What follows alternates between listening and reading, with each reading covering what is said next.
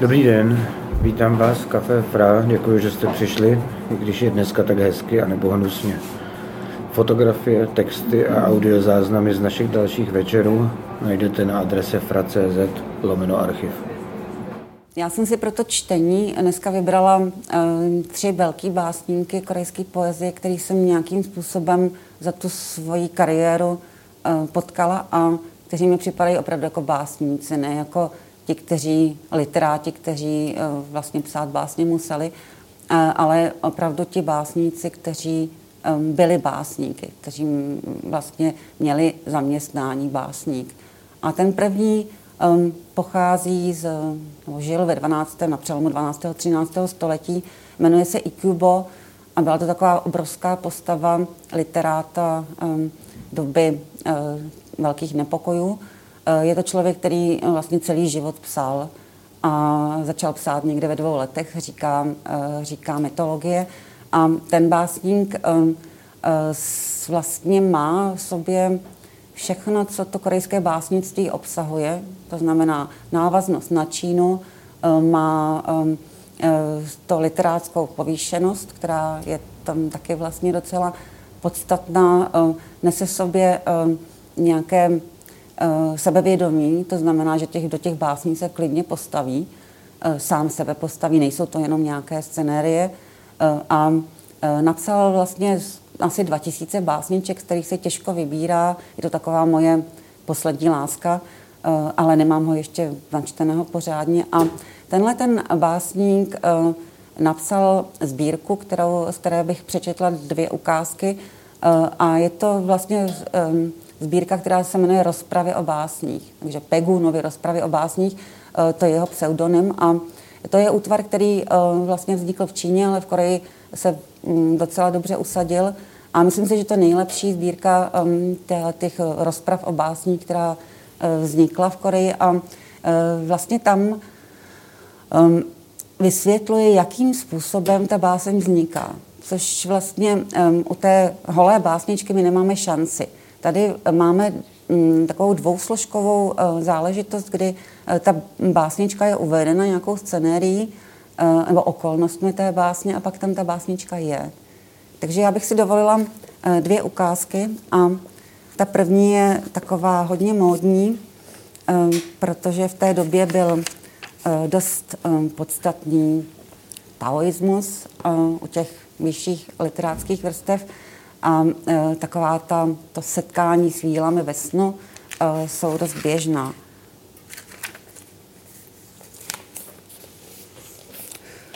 Ve snu jsem se ocitl v horách. Ztratil jsem se a došel jsem k podivuhodně krásnému pavilonu v údolí. Zeptal jsem se člověka, který tu postával, kde to jsem, a on mi řekl, že u pavilonu nesmrtelných. Zde na dání přiběhlo šest nebo sedm krásných dívek, vítalo mě a zvalo dovnitř. Vešel jsem a, zas, a usadil se a oni mě žádali, abych jim složil báseň. A tak jsem zaspíval. Přiblížil jsem se k úkrytu nesmrtelných, zaskřípala nefritová brána. A víly, jak smaragdové můry, se slétly mě přivítat. Nebyly s tím spokojené. Nechápal jsem proč, tak jsem se pokusil pokračovat dalším dvojverším. Se zářícíma očima a lesklými zuby mě s úsměvem zdravili. A poprvé jsem pochopil, že víly sdílejí ty smrtelníků. Potěšilo je to, a chtěli po mně, abych složil další dvojverší. To už jsem nechtěl a požádali, abychom toho nechali. Ale jedna z nich nadhodila. To nejsou city smrtelných, co nás zaujalo. To protože vás milujem, jsme změnili své zvyky. Rým ovšem neodpovídal tomu, kterým jsem použil já, pročež jsem pravil. Mohou božstva chybovat v rýmování? Jen co jsem to vyslovil, začal jsem se smát a tleskat a to mě probudilo. A pak jsem skutečně napsal to další čtyř verší. Jenže to už jsem byl z hůru. Takže jsem jim zůstal dlužný a musím se tam vrátit. To je vlastně takové trošku hravé, uh, hravé zastavení s básničkou. Ta báseň není nějaká úplně úžasná, ale ukazuje, jakým způsobem se vlastně v Koreji básnilo. Uh, máte tam tu scenérii, jak se ocitl ve snu a ocitl se někde v nefritovém, nefritovém pavilonu a máme tam víly. Eh, ty víly, tam je krásná, eh, krásný obraz, že jsou jak smaragdové můry.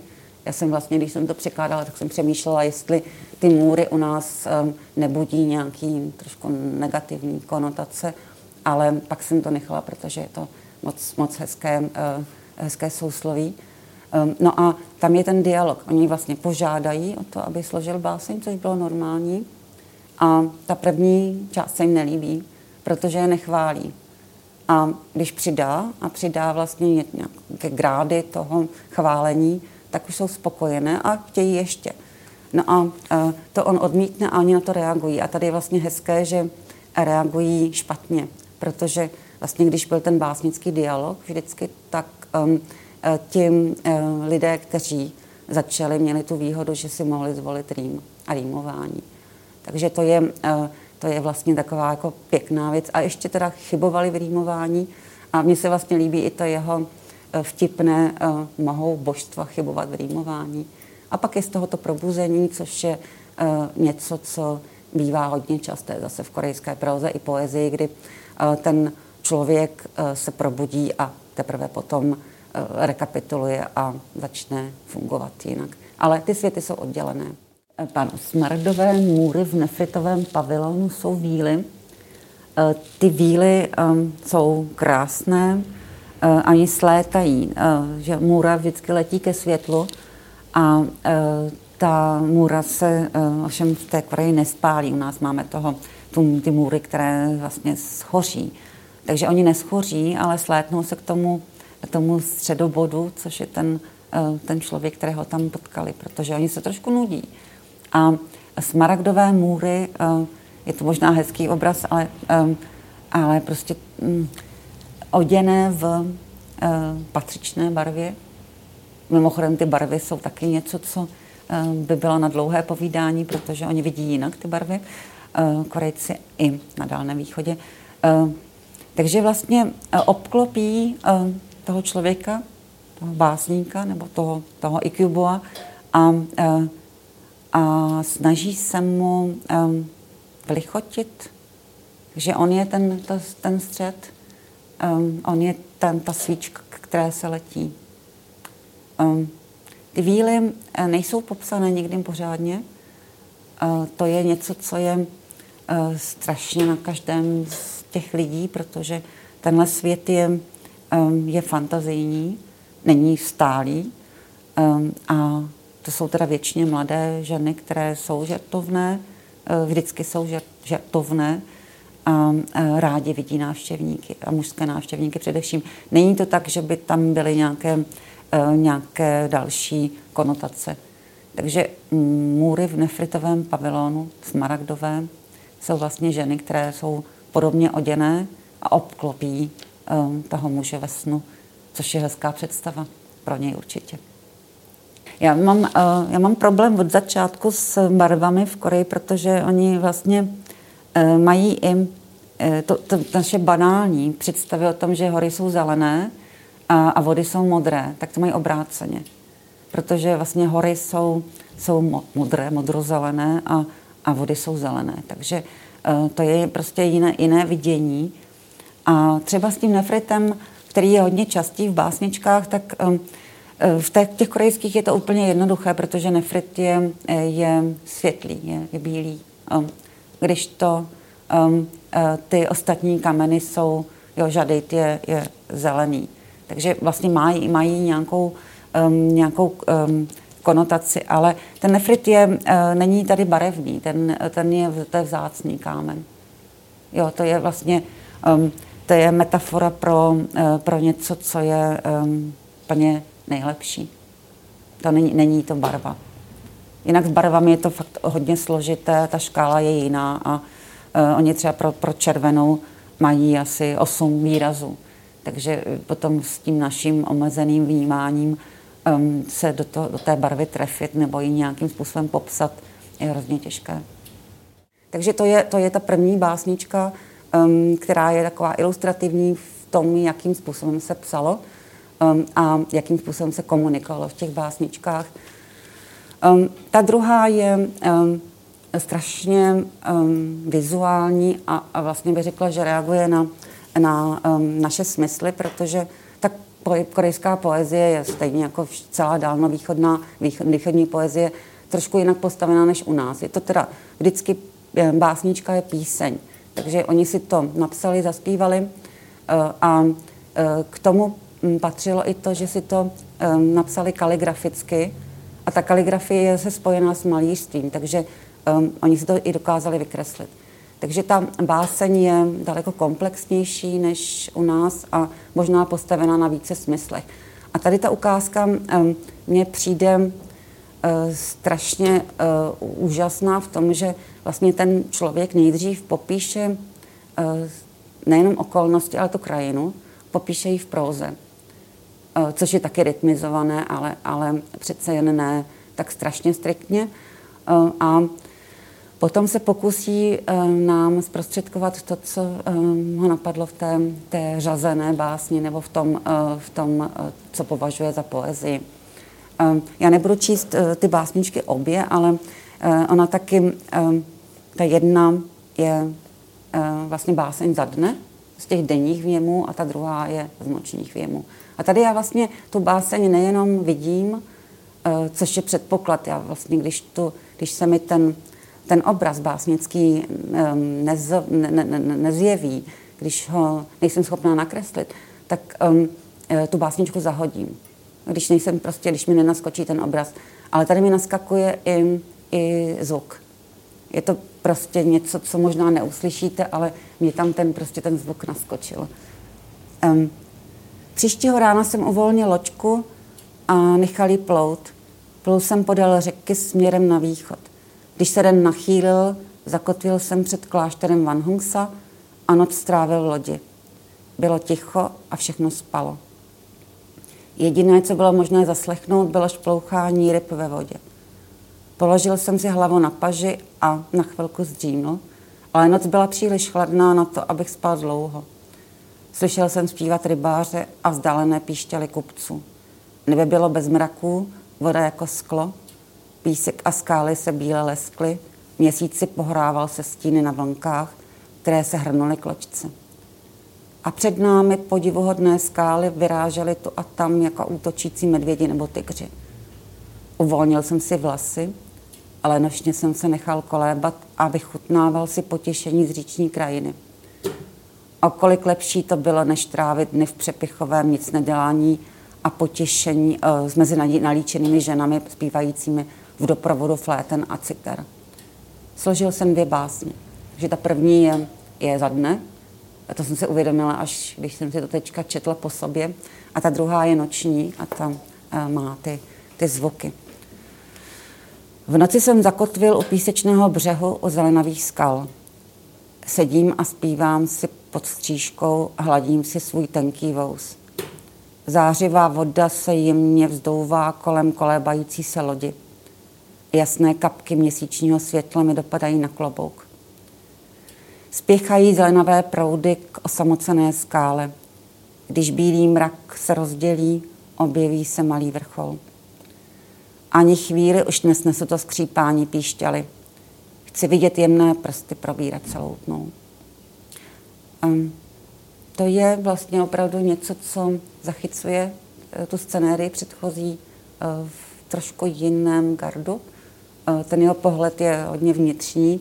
Eh, ta předchozí báseň je taková, že vlastně on bere z té loďky různé úrovně vidění, eh, takže od hora, od nebe až po to, co je pod vodou.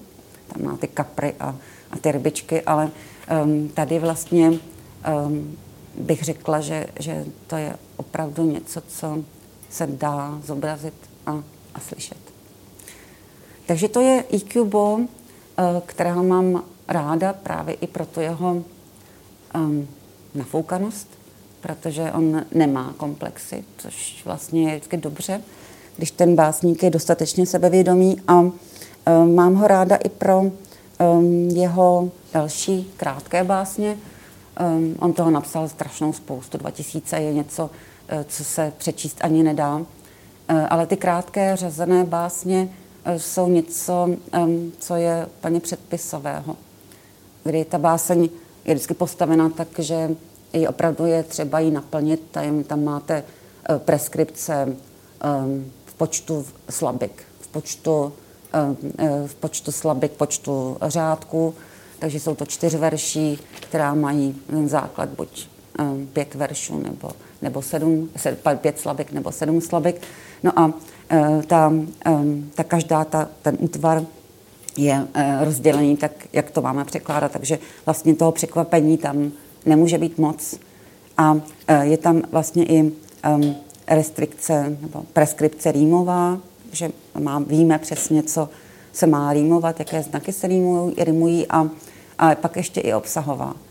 Takže um, taková báseň úplně um, předpisová je, že první uh, řádek je nastolení nějaké atmosféry, druhý to rozvíjí, třetí je nějaký um, zvrat nebo něco, kam teda vstupuje ten lirický subjekt a čtvrtá, uh, čtvrtá je část je uh, ke rozuzlení nebo něco, uh, co ten člověk chce říct um, a um, je to takový ten chvost té básně, ten Um, ten závěr.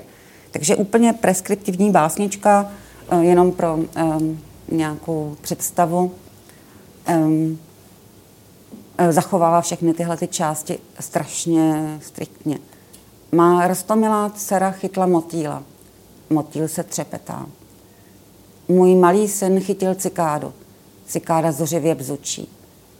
Trochu jsem četl, trochu jsem si zdříml, četl jsem o tom, co už je pryč slova se postupně mění v blekotání. Um, tohle je vlastně básnička, když ji přečteme tak a nepřemýšlíme nad ní, tak je strašně jednoduchá. Jsou tam ty krásné paralely, ale uh, to vlastně uh, říká člověk, který se, kterému se to zdá. Uh, to je vize z nějaká z minula, uh, kdy tam má mal, malé děti, své vlastně malé děti. Um, každému tomu dítěti je i vlastní nějaké to um, lapené zvířátko nebo ten hemis. Um, jo, chlapečkovi přísluší cikáda, ta cikáda zuřivě bzučí, uh, té holčičce něco jemnějšího, takže motýl. A, uh, a vlastně v tom třetím řádku říká, že uh, spal, takže se mu to někde objevilo ve snu nebo něco jako vzpomínka. A uh, v tom čtvrtém vlastně nám říká, že je uh, starý a že si tak um, vlastně pospává a, uh, a a blekotá si. Eh, to blekotání je dost častý obraz, který se v té korejské poezii objevuje. Eh, a v téhle básničce je ještě něco, co je strašně těžké na, eh, na překládání, a to jsem tam nepřeložila, je, jsou onomatopoja a memetika. Takže vlastně ta cikáda si zuřivě bzučí v jednom znaku a ten motýl se třepetá taky tak, že tam máme znak na to třepetání. Eh, to jsou věci, které jsou podle mě nepřeložitelné, nebo pokud ano, tak, um, tak tam jsou ty ztráty obrovské. Já mám tady u toho básníka hrozně ráda jednu básničku, která uh, vlastně, on si říká, dělá si trošku se sebe legraci, což on umí, že vlastně pro něj je poezie něco, co musí, musí psát, je to pro něj nemoc a, a říká o sobě, že ráno a to už je ten převod můj, eh, ráno cvrkám jako cvrček, večer houkám jako sova. Ale to je, když si to představíte eh, v tém, těch znacích, tak je to pět slabik a, eh, a je to vlastně ráno cvrček dělá cvrk, cvrk, večer sova, hů, hů, že Takže to je něco, co jsem, já to tady nedokážu, možná, že někdo by to dokázal líp zobrazit nebo napsat, ale uh, ani jsem se nepokoušela, musím se přiznat, uh, že bych uh, se s tím nějak pohrála. Um, ta onomatopoja a memetika jsou nejenom pro nějaké zvuky, ale vlastně pro všechno možné. Takže nějak nám šplouchá voda, nějak nám povlávají stromy, nějak nám fičí vítr. A vlastně to je co si co my nemáme v té poezii tak eh, často, abychom eh, byli schopni to potom převést. strašně mnoho záleží na tom v Koreji, eh, jak se člověk narodí. To je vlastně od toho se odvíjí a odvíjí všechno od původu, od toho, jaké frakci jsme se narodili a všechno souvisí potom se vzděláním. V Koreji se člověk narodil a narodil se do nějaké dobré rodiny, Eh, když se narodil do literátské rodiny s velkou tradicí, tak na něm eh, vysela ještě větší tíha než, eh, než na těch lidech, kteří třeba byli nov, nová elita. Ale znamenalo to i spoustu imperativů. Takže ten člověk se narodil a byl veden k tomu, že na ten svůj původ má být patřičně hrdý. Pak vlastně ten život byl strašně zase Eh, omezený tím, co všechno měl udělat. Eh, tam nebyly žádné volné chvíle, tam eh, byla cesta k úřadu. A teprve až potom složil nějaké zkoušky a dostal úřad, to znamená, že byl ekonomicky zabezpečen, tak um, teprve potom mohl si psát, co chtěl a dělat, co, ne co chtěl, ale víceméně dělat, co chtěl. Um, strašně moc lidí um, se udrželo v tom, um, v tom eh, pocitu povýšenosti, eh, když pocházeli z dobré rodiny. Eh, protože těch dobrých rodin nebylo za tolik a pokud tam byla nějaká další tradice, tak, tak vlastně i zavazovala. Každý musel znát své předky do nějaké osmé generace. No a ti lidé, kteří tu situaci zvládli a dokázali vlastně oscilovat mezi tou hranou skromností, že vlastně na tom původu v podstatě nezáleží a mezi tím, tím zdravým sebevědomím je hrozně málo. E, spousta těch e, básní i těch projevů je pokryteckých v tom smyslu, že, že se ti lidé hrajou na to, že, že jsou v pozadí, že jako by tam nebyli. Přitom tam chtějí být. Ty básně jsou třeba žalostné v tom smyslu, že Eh, že panovník mě včera nepoctil svoji přízní nebo nechal mě v horách a nezavolal mě už týden nebo vlastně ty básně jsou hodně pokrytecké. Takže já mám ráda básníky, kteří jsou zdravě sebevědomí a kteří si do těch básní jsou schopni stoupnout nebo posadit. To znamená, že tam není ta scenérie převládající, ale oni tam vlastně existují, jsou tam.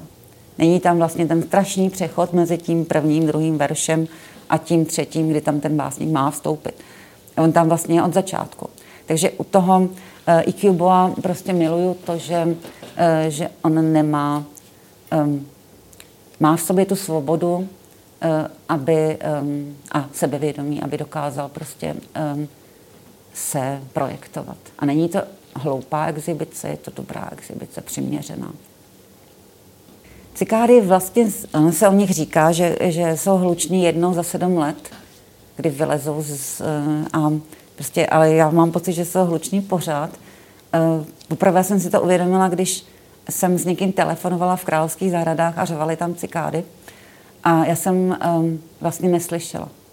Jo, prostě opravdu je to intenzivní zvuk. Je to takové um, jako elektrický proud, když vám, když uh, nefunguje pořádně. Eh, ta tradice básnická je, je strašně dlouhá a eh, vlastně bych řekla bych, že do jisté míry úmorná v tom, že těch básníků je hrozná spousta. Oni to právě nejsou básníci, jsou to literáti, kteří eh, se považovali za svou povinnost a za součást svého vzdělání spolu komunikovat ve verších nebo vlastně ty verše psát. Takže bylo takovou slušností, že každý ten literát Eh, napsal nějaké povinné věci a k těm povinným věcem patřily i básně.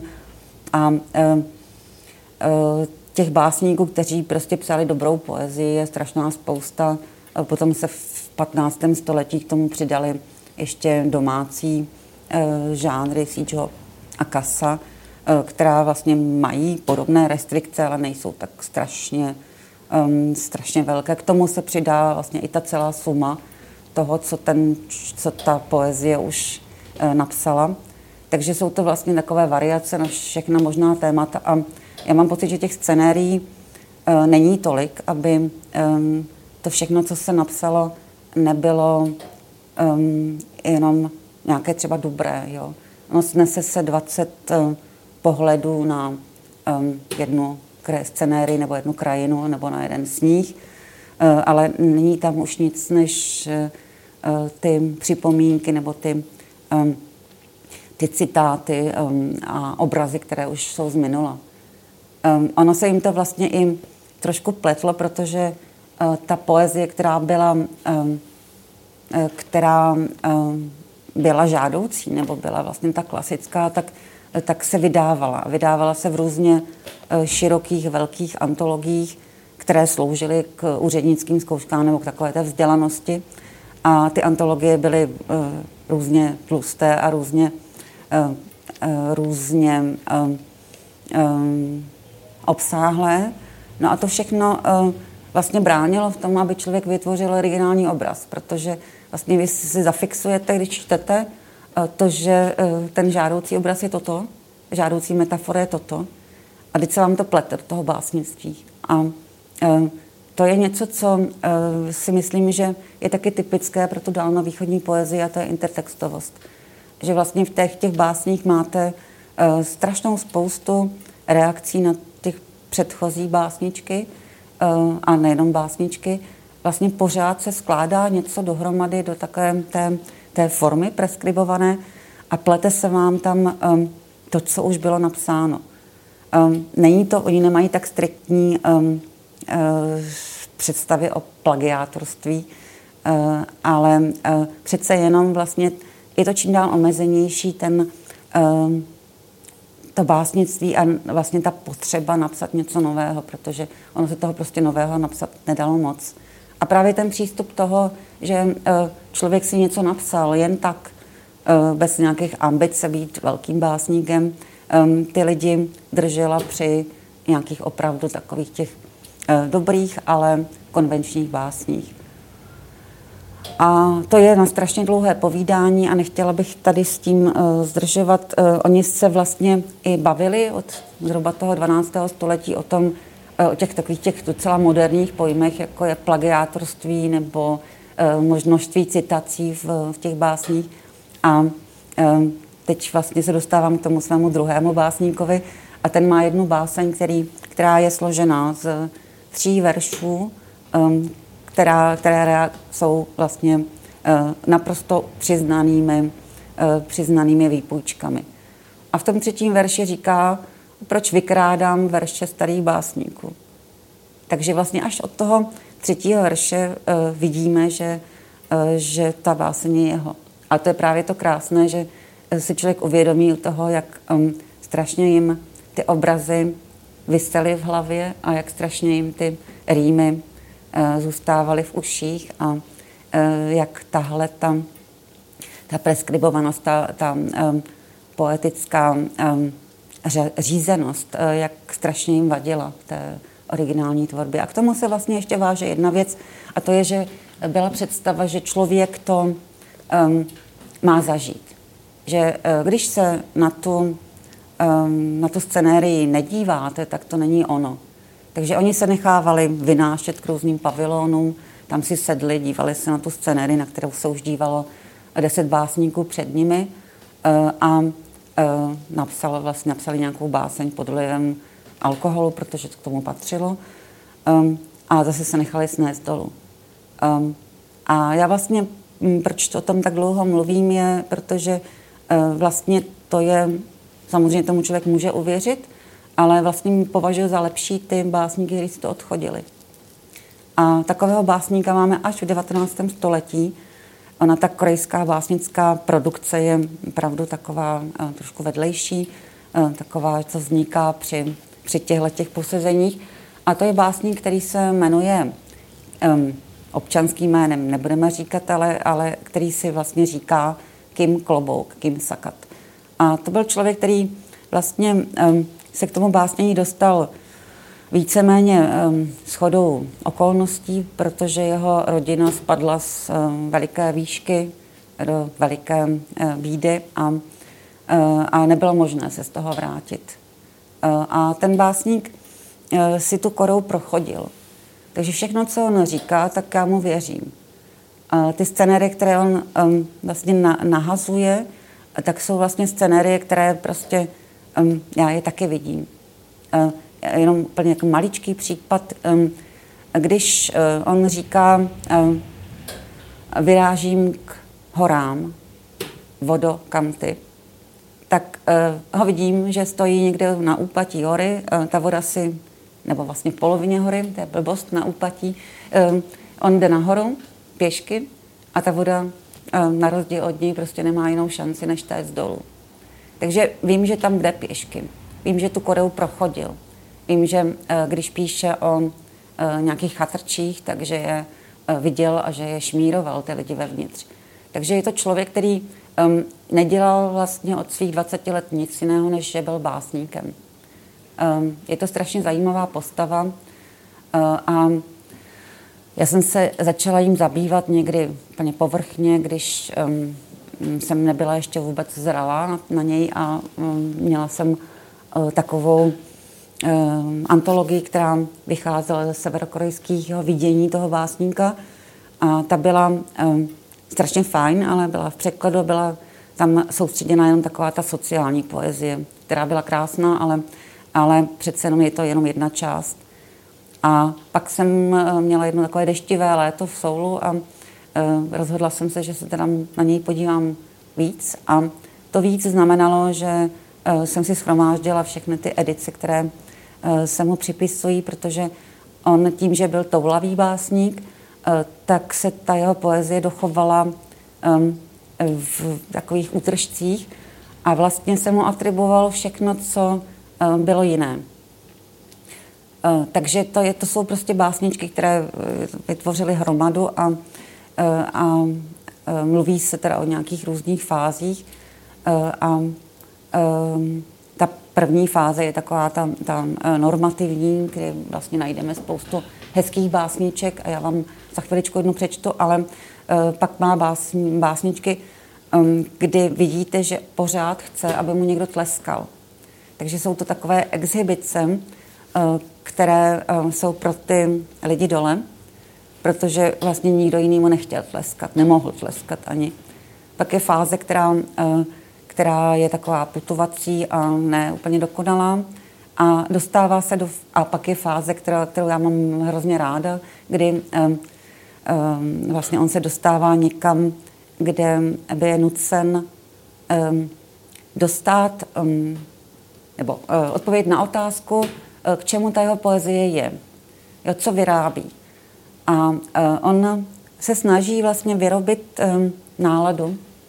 Je mezi loupežníky, to je taková hezká, hezká situace, kdy přes zimu oni nemají co na práci, tak vlastně reagují na ty jeho básně. On jim vytváří básně, kde, v kterých uh, všechny ty uh, neduhy a všechny ty lidi, kteří nemají rádi, uh, sekají, zabíjejí a, a vlastně je likvidují.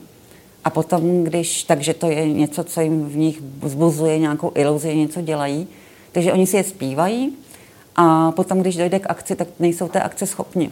Protože oni se v těch básních, ty je tak naprosto, um, naprosto um, zlikvidovali, vlastně oni se um, oni už to všechno prožili v těch básních, takže nemusí potom v realitě. Takže ta jeho poezie nakonec vyrábí um, iluzi, vyrábí opravdu iluze, vyrábí sny um, a ty lidi se tím, těmi sny nakrmí a už potom nemusí nic dělat.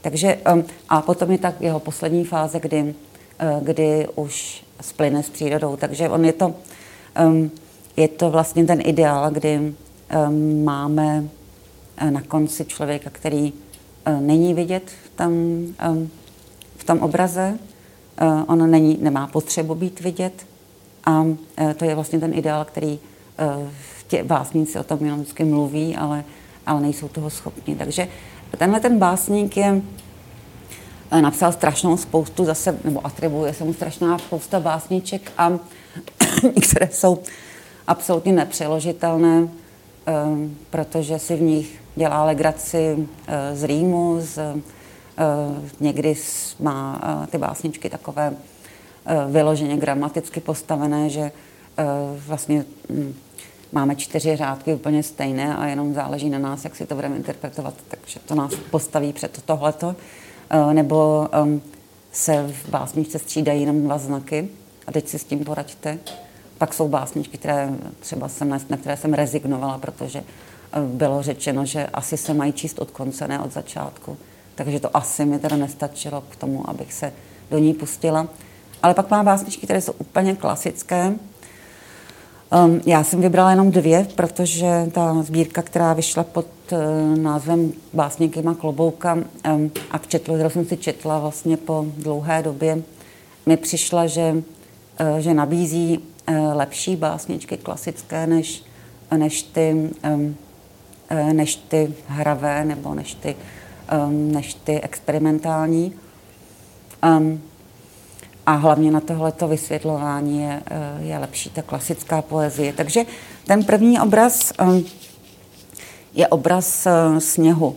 Není to první obraz sněhu, který, který ta poezie dál na východní nabízí, ale je to obraz sněhu, který je takový, myslím, nejlepší, který jsem kdy četla a který je z, řekla bych, ne z pavilonu nebo ne z výšky, ale z nějakého prostředí, které, které, eh, kde ten sníh může napadat a až zapadat.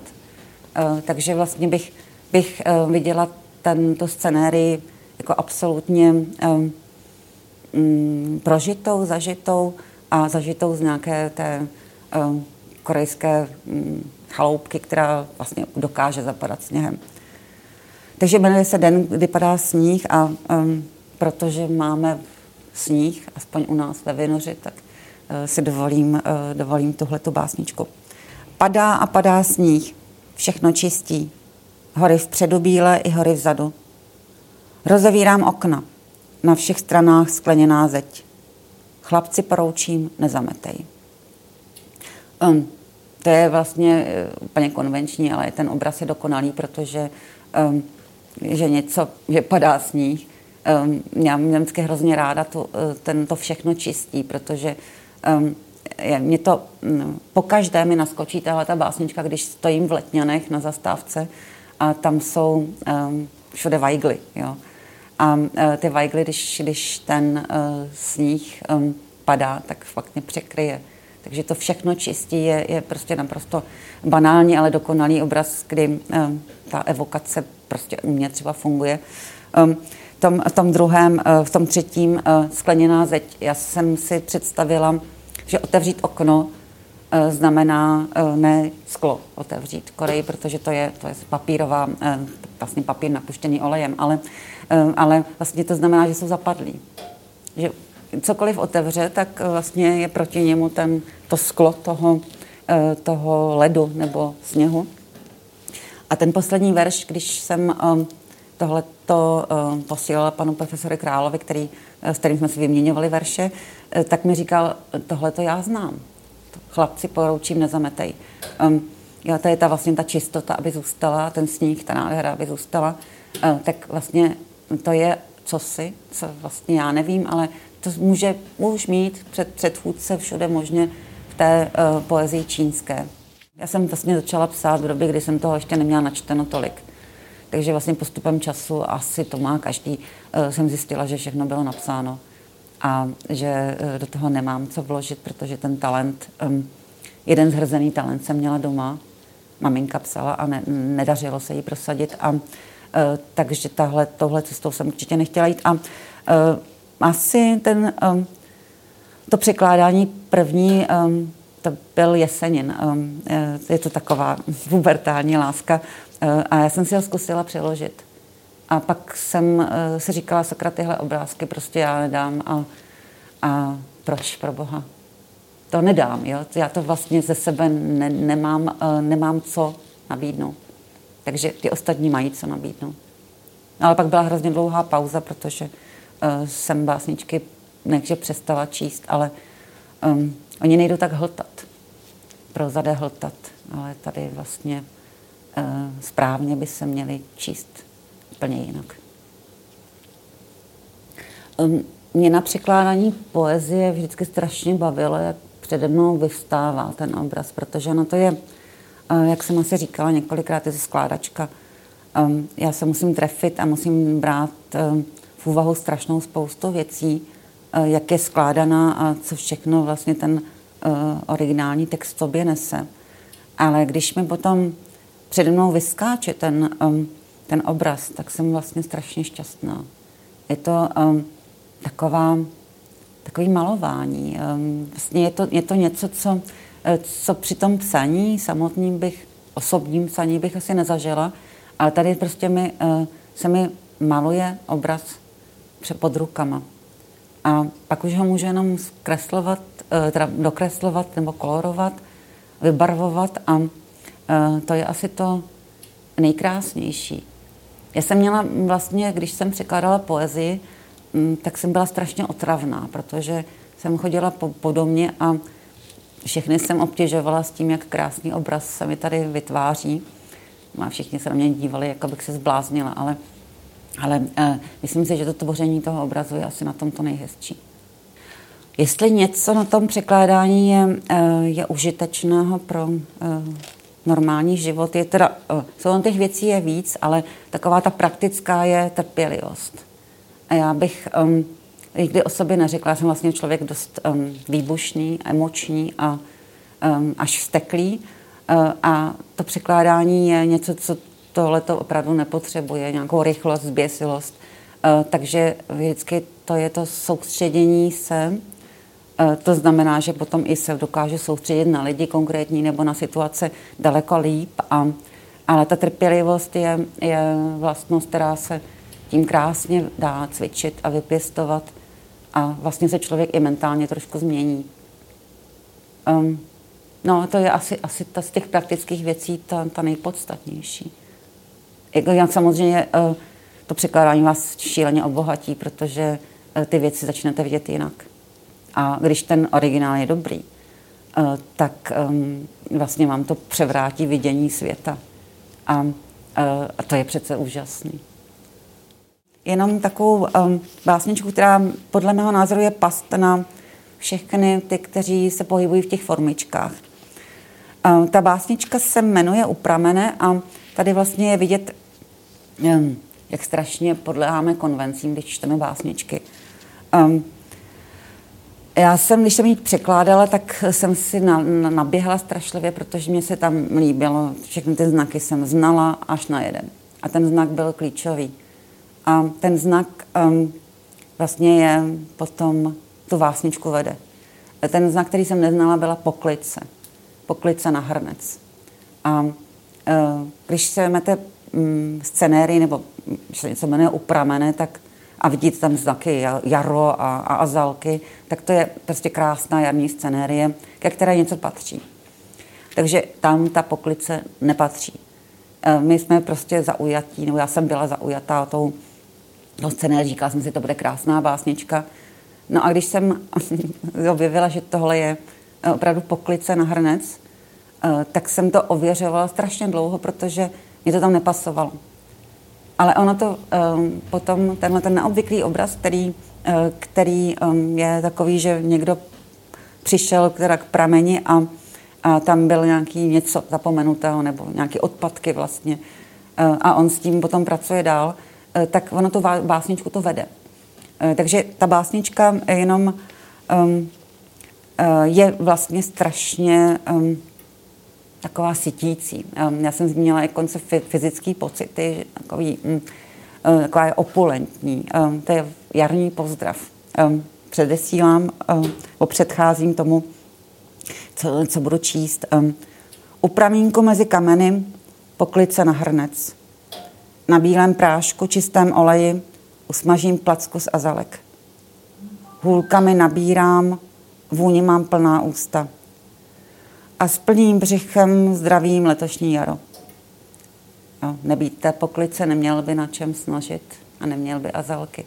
Ale tam je právě ta jeho úžasnost, ta jeho um, nekonvenčnost, protože poklici na hrnec jsem v poezii nenašla. Možná, že bych by um, kolegové z Dálného východu mm, něco našli, ale to by museli hledat. Ale je to právě něco, to, um, co dělá tu báseň básní, protože ty konvenční představy o tom, že když máme jaro a pramen, takže tam k tomu patří nějaké kytičky a, a budeme dělat um, nějaké ty věci, které k jaru přísluší, tak, tak vlastně to je ta konvenční báse. Tady vlastně tím, že najde poklici na hrnec, tak může po svém a takovým tím um, fyzickým způsobem slavit to jaro.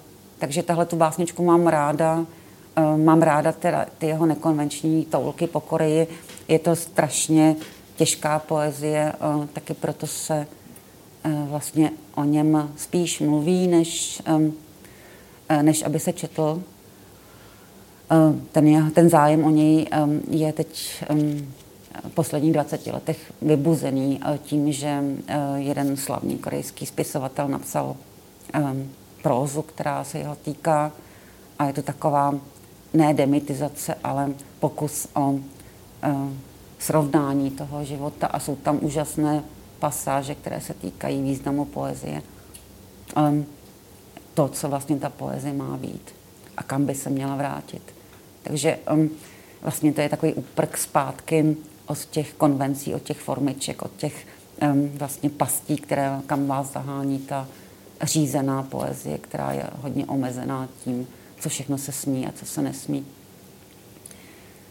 Um, takže Kim Sakata uh, bych asi nechala, protože některé ty básničky, které uh, jsou v té sbírce, tak vlastně když je přečtu, tak uh, ten zvuk um, ještě ubere něco z, té, uh, z toho uh, smyslu té básně. Takže třeba jeho básně, báseň um, o písmenech korejských je hrozně pěkná, ale tím, že ten tvar vám nemůžu ukázat, tak um, ještě, ještě vlastně je složitější na pochopení. Um, um, já bych skočila možná k něčemu, um, co je moderní. Uh, vlastně ten, to básnictví má uh, i nemá uh, svoje, uh, svoje typické rysy. Já si myslím, že to, co vlastně v tom moderním korejském básnictví je, že zůstává, zůstává uh, kódování, zůstává symboličnost uh, a zůstává uh, do jisté míry i představa, že ta báseň má mít ty určité tematické části.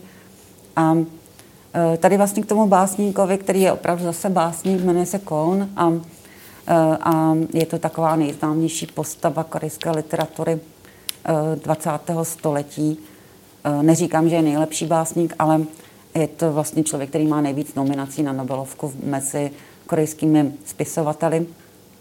Je to postava, která vlastně mě smířila s, sama se sebou, protože to je ty básničky, které jsem dělala, byly na objednávku. Vlastně zvyšly u nás tři sbírky a všechny byly objednané. On ty básně křičí. Je to vlastně něco, kdy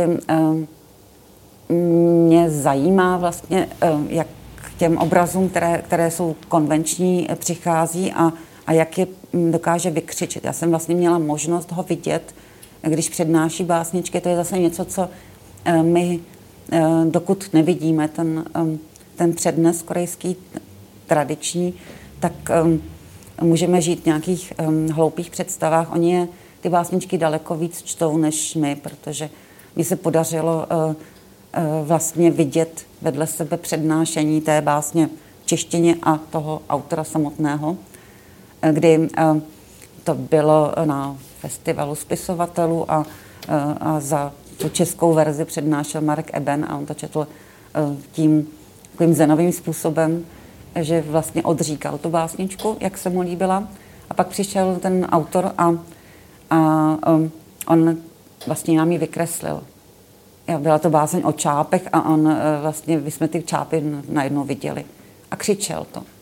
Takže um, to jeho eh, zpívání eh, je hrozně hm, důležité pro korejskou poezii moderní a eh, on je všechno možné. Je trochu levičák, trošku buddhista, trochu přítel prezidentu, trošku prominentní básník, strašně dlouhou dobu dizident a dokáže psát básně okamžiku to znamená nějaké zenové postřehy, kdy vlastně my si řekneme, to je aha, ono to je takhle, no tak funguje.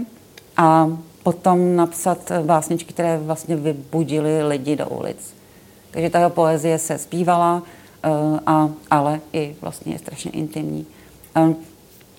Já jsem chtěla ho ukázat, protože opravdu um, si myslím, že takový básníci jsou taky potřeba. Je to trošku něco, co um, se překládá samo.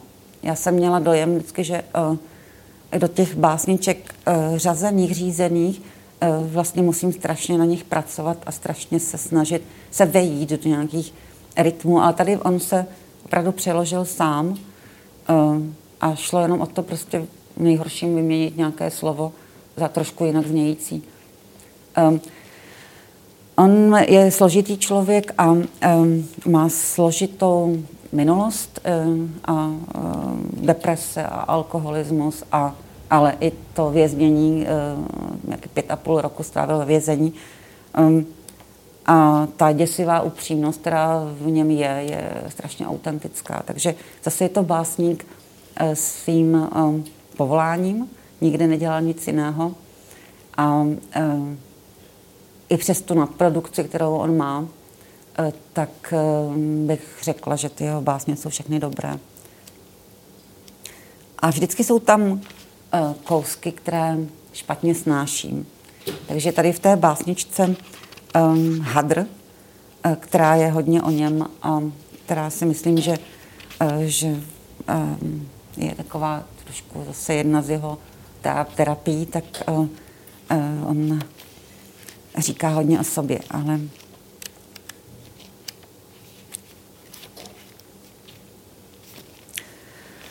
Za větrného dne, kdy prádlo povlává, chtěl bych být hadrem. Chtěl bych být statečným hadrem, co neptá se, kolik ostudy a špíny to máme. Jen hadrem, co pokorně chce stírat jedinou plochu.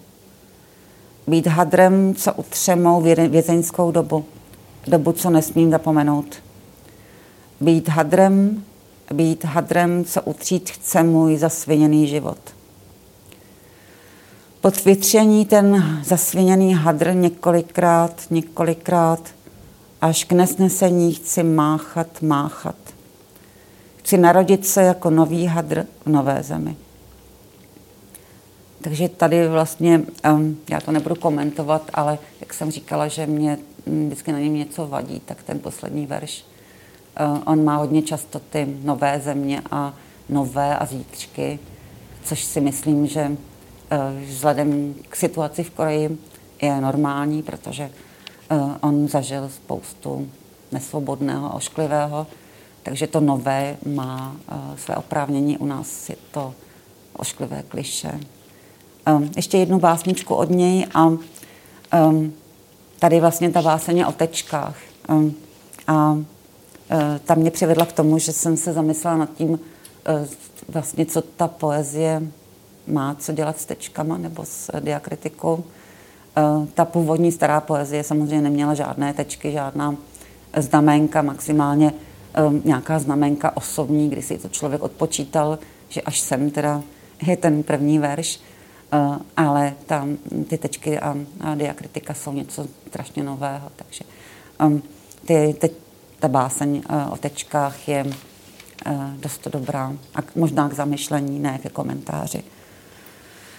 V letech 50. v letech zkázy, v letech nula, z potloukání bez smyslu spasilo mě z ničeho nic několik teček, co přežilo válku.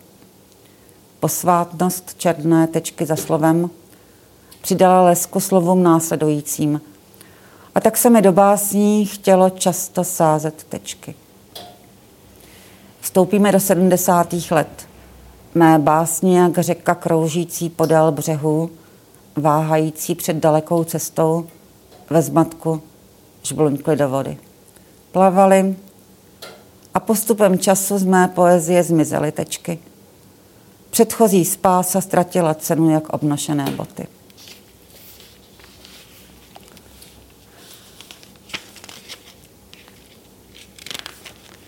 Básně bez teček nekončí jednou básní. Pokračují další básní, další básní. Světlem ukrytým v temnotě lze téměř rozeznat věci a jejich pozadí. Světa bych nepovolil mi tolik teček jako předtím. Má poezie bez teček je stvořena k pohybu, ke koloběhu převtělení, jak si myslím. A mimo něj vnímání je jedna iluze. A tak mé básně každý den se seskupili, odlétli, se skupili, usedli, směli od ní, kdy stanou se básněmi jiného básníka. Ach, modrá zarost břesku, to zadýchané rozpětí okamžiku.